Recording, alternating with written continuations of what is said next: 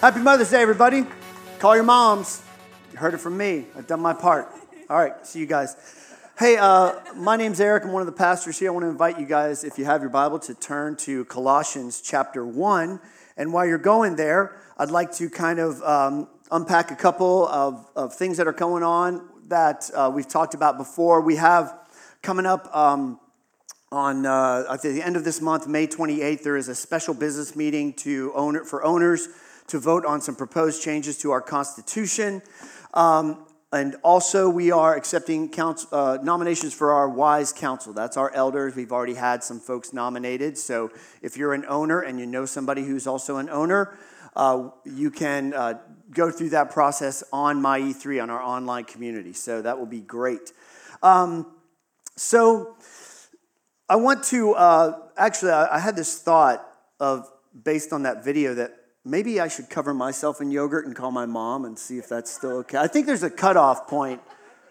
You think so? That probably wouldn't work out so well. Um, so I just want to share a couple things as before we get into talking about our, our future. And uh, first of all, just a, a, fun little tidbit that I picked up uh, yesterday. Uh, there was a big soccer game, the Premier League, uh, English League, and this was a screenshot that my son. My son follows Manchester City, and. Um, I just thought this was clever. Uh, next slide. Only in the beautiful game, only in soccer can Jesus substitute for Jesus. so I thought that was, uh, I thought that was pretty clever. Uh, let me show you some other things that have been going on in my life. Um, last Saturday, we had this big service project here at E3. I wanted to be with you, but I was instead down in Gainesville um, helping my oldest, my daughter, move into her first apartment. Um, and so she, uh, she sent us some pictures of what her apartment uh, looked like. She's subletting apartment with some other young ladies.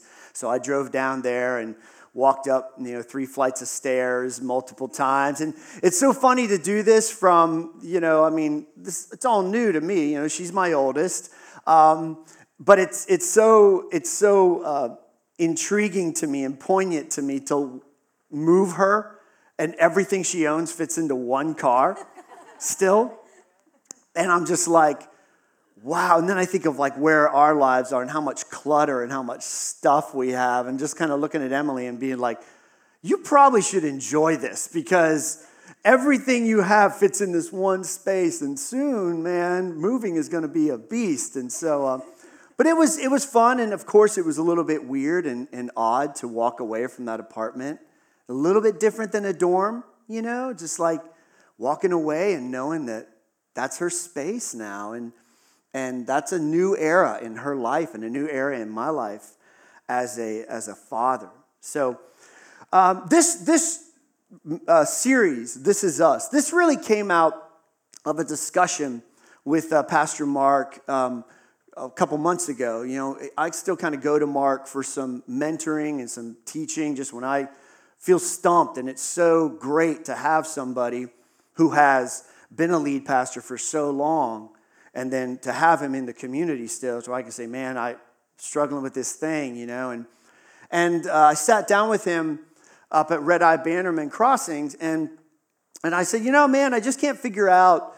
I just can't figure out uh, what, what we should do, what we should talk about, the series we should do after Easter. I had Easter kind of mapped out and was really feeling good about that, but I'm a I'm a intuitive person, and and things have to feel right to me for me to just feel like okay, it's locked in now. And I just had this unsettledness. And Mark just said, "Man, Eric," he said, "I think."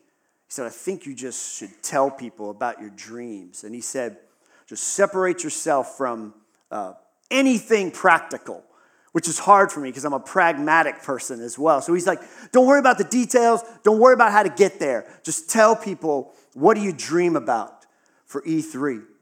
And so, well, I was like, well, if we're going to talk about that, we should probably talk about where we're at, uh, which we did last week, and where we were, how we got, how we got to now, and then now what the future is going to look like. And uh, just, just in case you guys weren't here last week, you know, as we talk about the future, um, there's a lot that we're navigating in our very short-term future, like over the next few weeks and few months. One of which, you know, if you were here last week, you, you heard that we're going to be sending Pastor Dan out to plant a church Um, and and that, that time is coming right now. So the future is now, right? The future of E3, we are living in the future of E3 right now.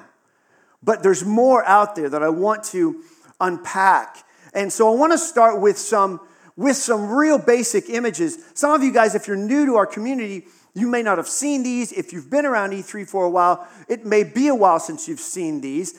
Uh, we have a plan for this place. When we bought this facility, these are the architectural drawings of, of what our future and our present is going to look like.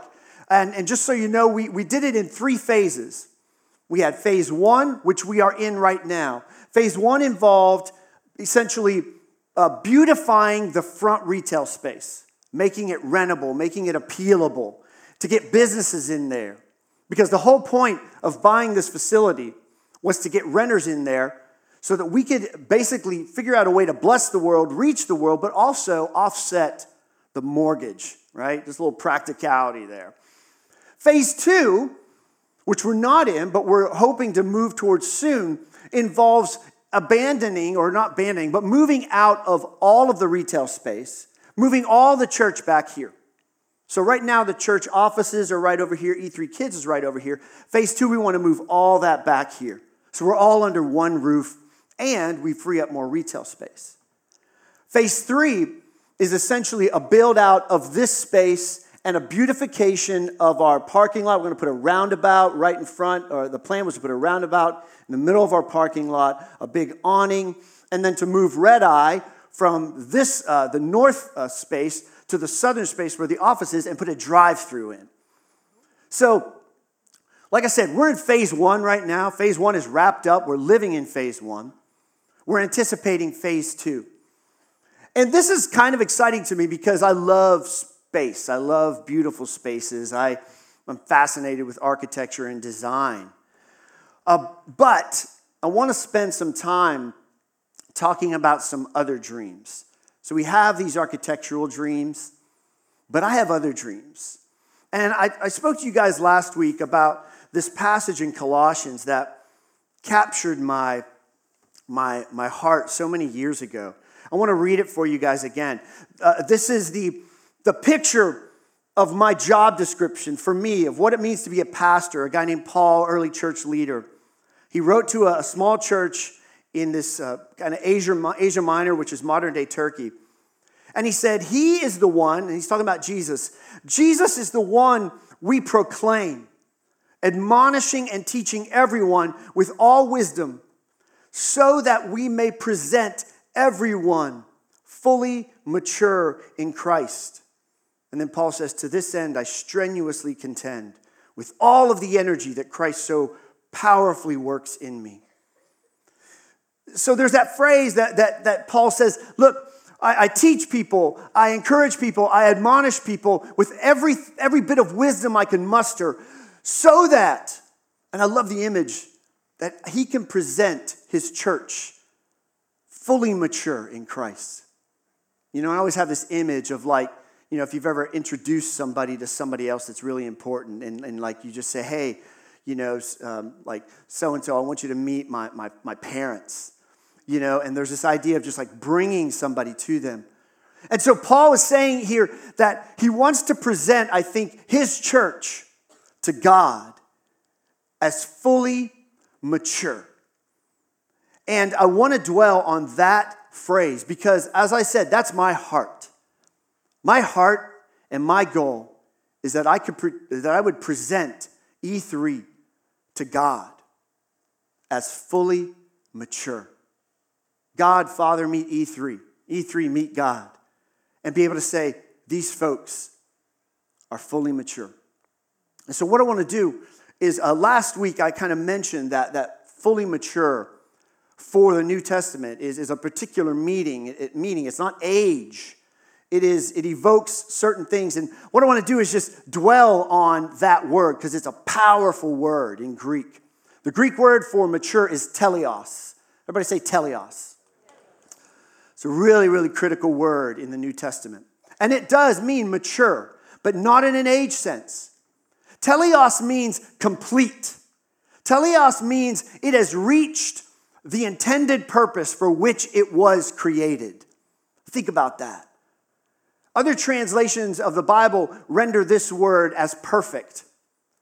Now, uh, it's used a few different times in the New Testament to great effect. Well, one of the ways, if you know Jesus' teachings uh, at all, in the Sermon on the Mount, Matthew 5, Jesus tells his listeners, Be teleos, be perfect. A lot of translations say, as your Father is perfect. Anybody ever heard that verse? Be perfect as your Father is perfect. Another way to say that through the Greek would be, Be complete as your Father is complete. In the context there, Jesus is talking about how you love. Do not let your love lack. God's love is complete and perfect. So Jesus says, Be complete in love. The word is critical for us. And the more I thought about dreams, and the more I thought about, yeah, you know, there's this, there's this architecture thing, there's this phase two and this phase three thing that, that I really want to get to because I love beautiful spaces. But the more I thought about it this week, the more I thought about, you know what? You know what I need to kind of sit with and kind of talk to you guys about is what does it mean to be complete? What does it mean to be teleos people? And so uh, I want to just kind of uh, throw out something because there's some critical questions that we need to think about. How do you know if you're teleos? How do you know if you're complete? How do you know if you're on the right road? How do you know if you're done? You know, right now, Shana and I are obsessed with the Great British Baking Show. Anybody ever watch that? And uh, they always have them bake these exotic breads, you know, and the question is always these people are kneeling in front of their ovens and they're like, I just don't know if it's done yet.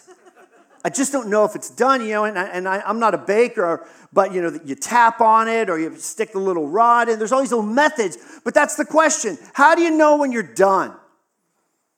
And I think like there's a couple error, errors you could fall into if you're a human being and you're a church person. Church people tend to tend to fall into the error of going like, I know I'm done. You know, well, maybe not. Maybe ask your neighbor. You know, or you just go, man, I have no idea. I know I'm not done. I don't even know if I'm on the right track, right? And so, what I want to do is, uh, is, is draw this out a little bit. And one, one, one additional way to think about it is like a ball, right? Um, this is a, I'm telling you, this is a soccer ball. You recognize it probably as a soccer ball. It's got a label as a soccer ball. But there's something that's not right about this soccer ball, right? That's probably a little bit of a, a gap between what we know that soccer ball is and what function it can perform. So you can have the label of soccer ball, but if you're not sort of a complete soccer ball, this is an incomplete soccer ball. It needs something else, right? To make it fulfill its purpose. So if you turn over in your Bible and this is an easy one if you're just learning how to navigate the Bible. Genesis 1, the first page of the Bible. Genesis 1, verses 26 through 28. Uh, creation story. Then God said, Let us make mankind in our image, in our likeness, so that they may rule over the fish in the sea and the birds in the sky, over the livestock and all the wild animals, and over all the creatures that move along the ground. So God created mankind in his own image. In the image of God, he created them. Male and female, he created them. Then God blessed them and said to them, Be fruitful and increase in number, fill the earth and subdue it. Rule over the fish in the sea and the birds in the sky, and over every living creature that moves on the ground. So I want to suggest to you that the cool thing about living in the story of the Bible is that we don't necessarily need to like wonder what completeness looks like for a human being. You know, if you're sitting around and go, okay, if, if we're called to be mature, and we're called to be complete, and we're called to fulfill a purpose, well, what does our purpose look like? Well, God gives us hints. And the first hint he gives us is in the first page of the Bible. We're created in God's image. All right? But I love the fact that there's more than that. He creates us in his image, and the text says, so that they may rule, basically over creation. So our purpose exists. We don't need to make it up. We have a label of human being, but there's a specific purpose that God says, okay, if you're going to be a full human being, you're going to be a true human being, you should look like God in some form or fashion, not necessarily physically, but in terms of character and quality. And God says also, you should be exerting some authority over creation. You're not created to just sit on your tails. You're not created to even go to church every Sunday. God says your purpose is to look like Him and to essentially reign in creation.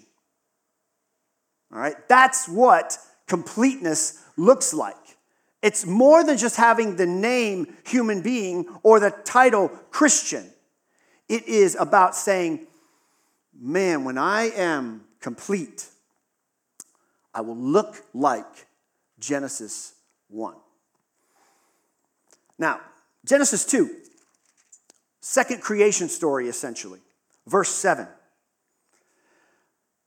Amazing portrait of God intimately creating us. Then the Lord God formed a man, a human being, from the dust of the ground and what? breathed into his nostrils the breath of life, and the man became a living being. So God crafts this form and this shape, and then he reaches down and he breathes his breath into it, and the human being comes to life. Now, the Hebrew word there is actually the word nephesh. Um, everybody say nephesh. It essentially means essence. It can mean, it can mean wind, it can mean spirit, but the word, the words that, that are used through the Bible for wind and breath and spirit are very intertwined. So in Genesis 2, God breathes his air, breathes his breath, breathes his nephesh into human being. Later on, God's spirit, his breath, his wind is also called ruach. And then later on, the Greek picks up that word, and the word is pneuma, the wind. And all of these Greek and Hebrew words can mean breath, they can mean wind, they can mean spirit. So the form is called a human. But what does it take to bring the human to life? it takes. It's not, it's not a trick answer, I'm telling you. Robert, let me see that. Just in the same way, this is a ball and this is a ball. What is missing from this ball? Air. When the air or the breath or whatever when the air is inside this, it is fulfilling its purpose. Purpose one, it bounces. Without the wind, without the air, without the breath, this cannot be teleos. Do you understand? With the wind, with the breath, with the air, this can be mature. This uh, brings up all kinds of interesting questions to me. Uh, some of you guys may have been here at Easter time a few weeks ago. And if you were there, you, you remember that I was fascinated by, by the Gospel of John. And in John's Gospel, if you remember, if you, if you don't, you can see the video, but just trust me on this. In John's Gospel, John, the writer of the Gospel, has a creation interest. Anybody remember this? And so John arranges his gospel with these constant allusions to the Genesis 1 story. And we talked about how John even lines up signs and miracles of Jesus so that there are, are six of them. And then on the, and on the sixth day, when uh, God uh, when God creates man in Genesis, on the sixth day in John, Jesus raises a man to life. And then we talked about how going into the seventh day, in Genesis 1, God says, the text says, God finished his work. And then Jesus is on the cross in John's seventh day. And if you remember what Jesus says on the cross in John's gospel, he says, It is finished. And then we talked about how in the garden, there's this Genesis 2 thing going on with Jesus because Mary sees Jesus, but she doesn't recognize him. She thinks he's, remember, the gardener. And Adam's job title in Genesis 2 is what? A gardener. And John is constantly saying, hey, in Jesus, we have a new creation. In Jesus, uh, and, in Jesus' work and his life, death, and resurrection, God is starting creation again. In fact, so much so that, that Paul, in another letter to a church, he says Jesus was the second Adam. He was Adam again, which was a really cool cult 90s Christian alternative band. If you weren't there, I was there. Adam again. And listen to this. This is totally intriguing to me. So, John's gospel. All right, remember Genesis 2. The form is there. And what does God do? He breathes his life into the form, and that animates it. Mary shows up in, in John chapter 20. She thinks Jesus is the gardener. Uh, He's like, No, I'm not a gardener. I'm much better than a gardener. And then listen to what the text says in verse 21 and 22. His disciples come around him. Jesus says, Peace be with you. As the Father has sent me, I am sending you. And with that, he what? Breathed on them and said, Receive the Holy Spirit. You think there's something going on there? I do. I think that language is, is intentionally arranged to say, look, just as God the Father breathed into this form and said, now the form can do what it's supposed to do. Jesus is saying, look, you will not be complete. You will not be able to, to achieve your intended form, your intended shape, your intended purpose in the life unless you have what?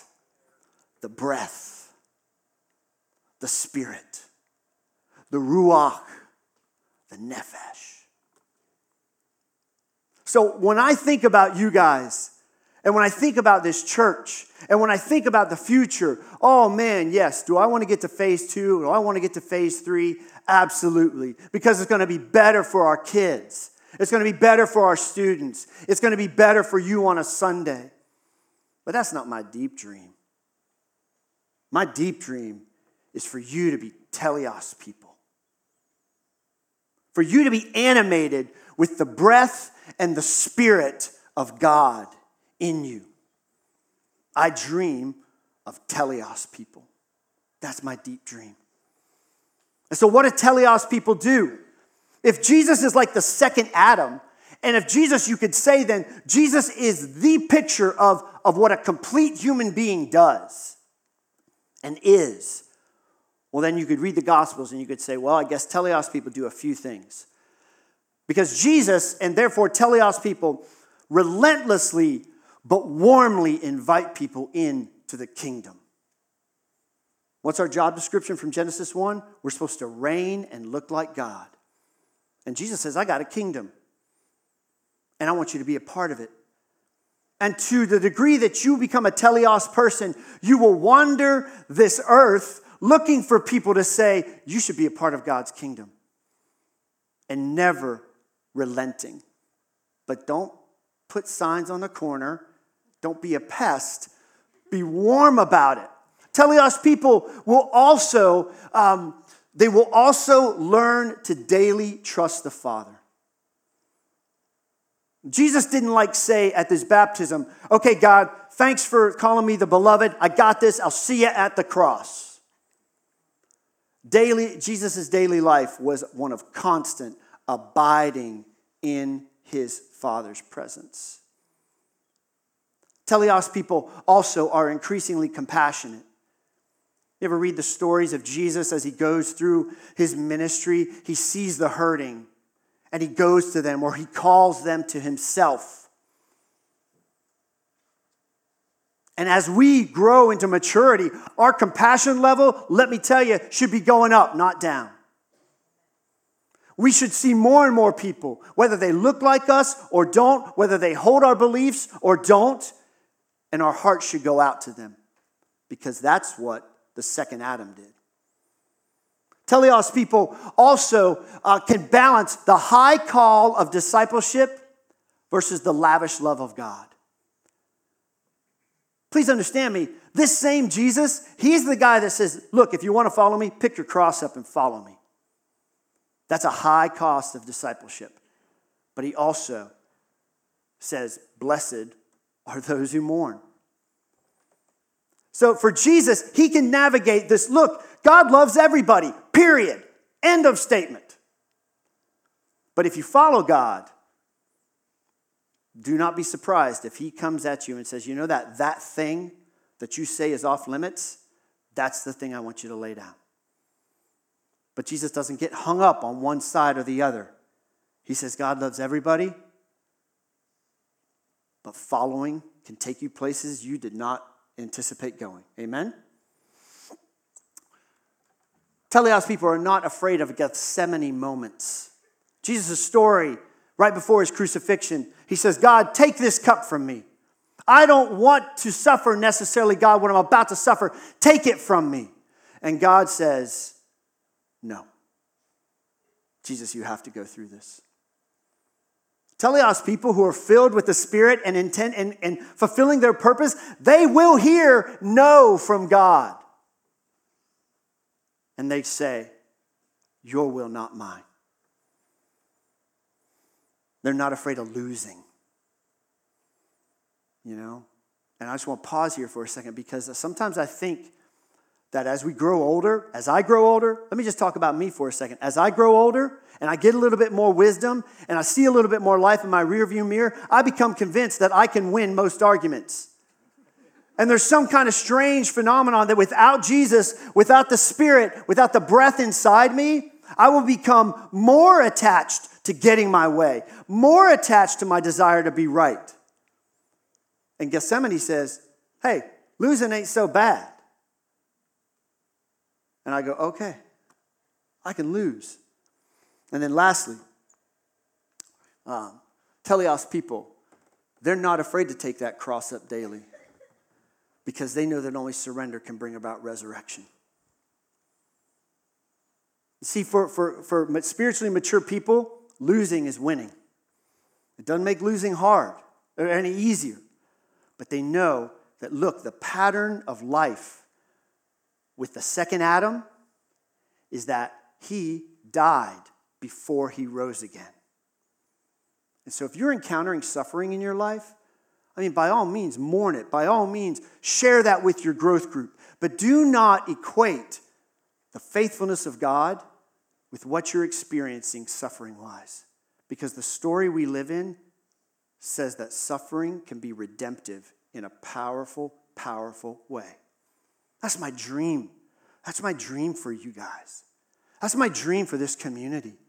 That we would be teleos people, inviting people into the kingdom, not afraid of discipleship, not convinced that, like, look, we're always going to be right. People who could say, man, sometimes winning looks like losing, and vice versa. Amen? Now, let me, tell you, let me talk about some specifics. I think that if we were a church full of teleos people, that we would look a certain way. And these are my hopes. So this is, Mark, this is where Mark said, look, don't, don't focus on the details. Don't focus on how to get there. Just tell them. So I'm telling you. I, I hope and I dream that we would all embrace the idea of like, look, if people don't get invited to the kingdom, they may not show up. And so we would live out lives of invitation. And we would just say, you know what? I'm going to walk around and I'm always going to look for who needs to come into this kingdom, to hear that God loves them, and they would live it as a lifestyle. I don't want to have an evangelism department at E3. I don't want to have a minister of evangelism. I want to have five or six hundred ministers of evangelism. And we do that through radical hospitality. Opening our doors on Sunday and saying, man, come in. We want everything to be about you if you're a guest. Because, hello, most of us have been sitting in church for a long time. You know, we don't necessarily need to hear another message, but somebody who's never been before, they might. So we re- reframe our thinking and we go, you know what? We're going to do whatever we can to make people who have never been here before comfortable so that they can hear the love of God. Teleos people, uh, my other dream for E3 is about growth groups, and, and we're doing so many cool things already in growth groups. We're getting traction in this area. This is kind of one of these Eric sort of pragmatic dreams. Is the way I think. I think in systems some way. I want people, I want the connection between a Sunday and, a, and an attendance at a growth group to be frictionless. So that a person walks in here and if they feel any inkling of, I want to go to a growth group, it's they're sitting in somebody's living room on a Sunday or Monday, whatever night that is.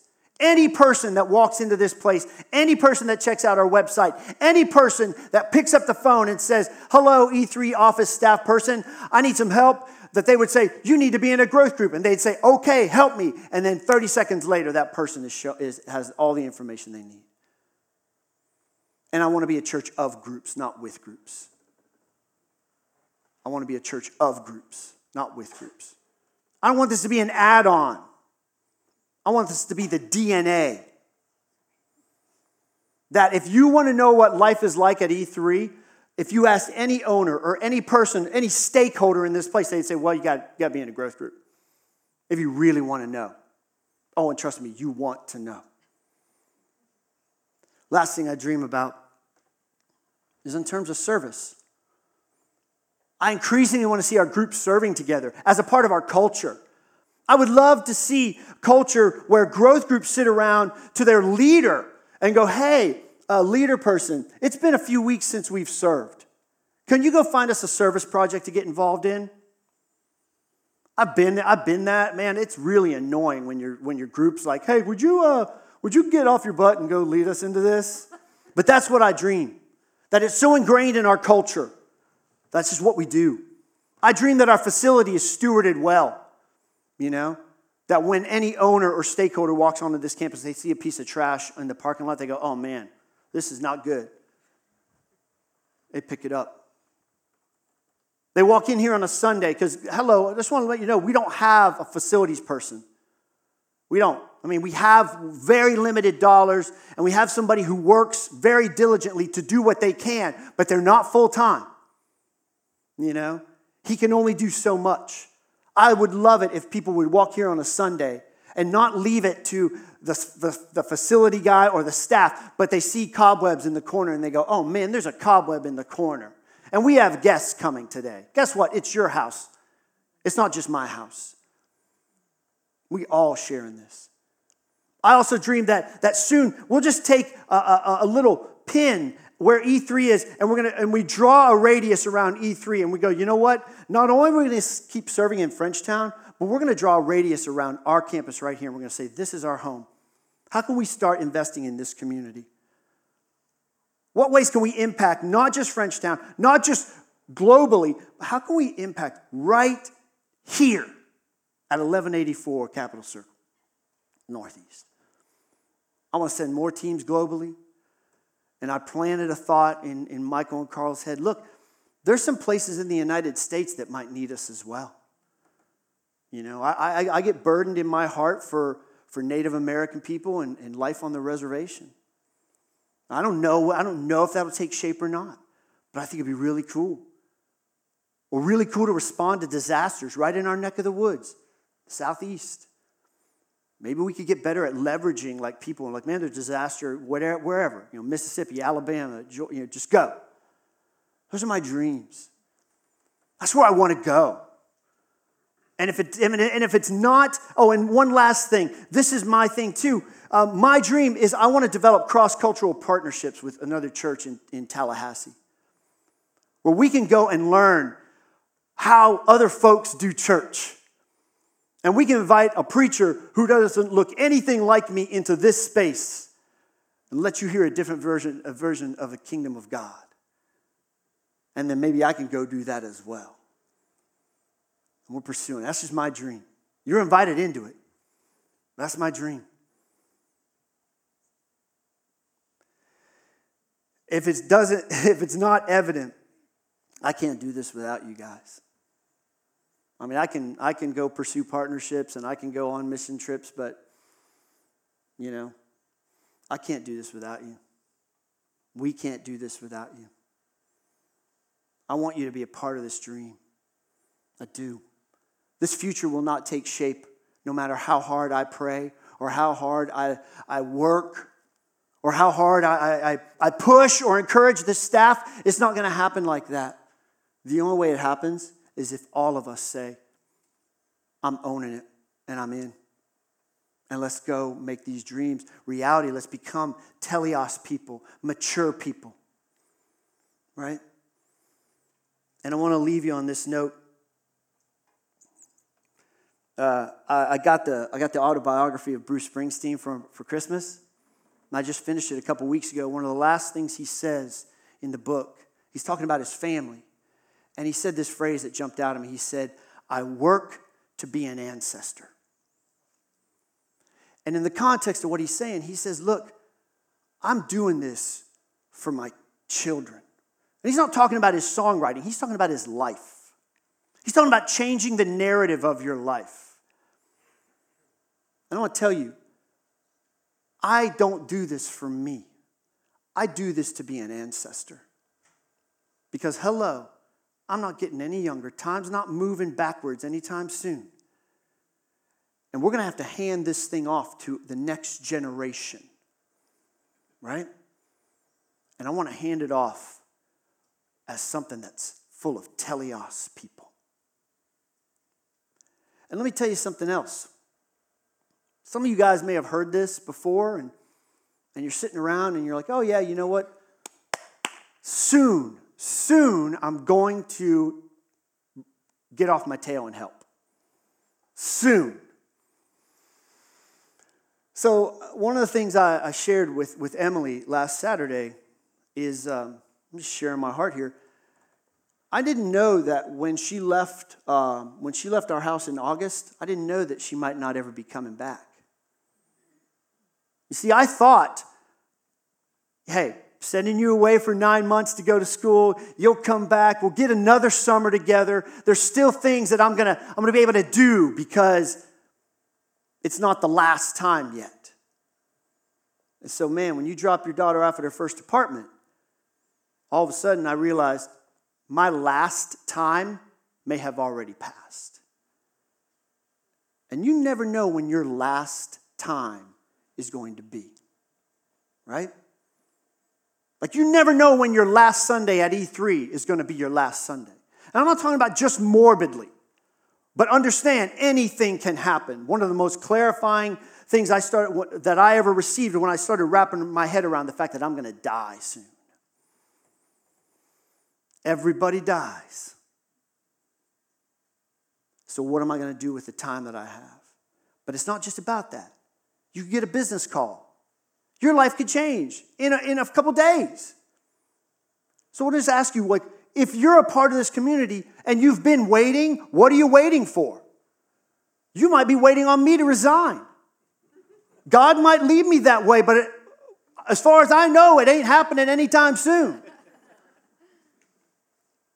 So, if you want to be a part of a teleos community, if you want to be a teleos person, the only thing I can say is, man, you don't know when your last time is going to be. To give, to get involved in a group, to serve, to turn your life over to God, you don't know when your last time is coming. I almost sound like a fire and brimstone preacher, but it's not about that. It's just about saying, man, if you've ever wanted to contribute somewhere, What are you waiting for? What are you waiting for? Because soon you might be looking at it in the rearview mirror and said, Man, I had my season. And now it's gone. So I'm working to be an ancestor starting now. And I'm asking you, whether you're 20, 30, 50, 60, 70, I'm asking you, will you work with me to be an ancestor to this community? So that sometime in the future, somebody will be sitting here in 2030 or whatever, and they go, Man, you those people back in 2017, they did us right. They set us up to win. Let's stand for closing prayer.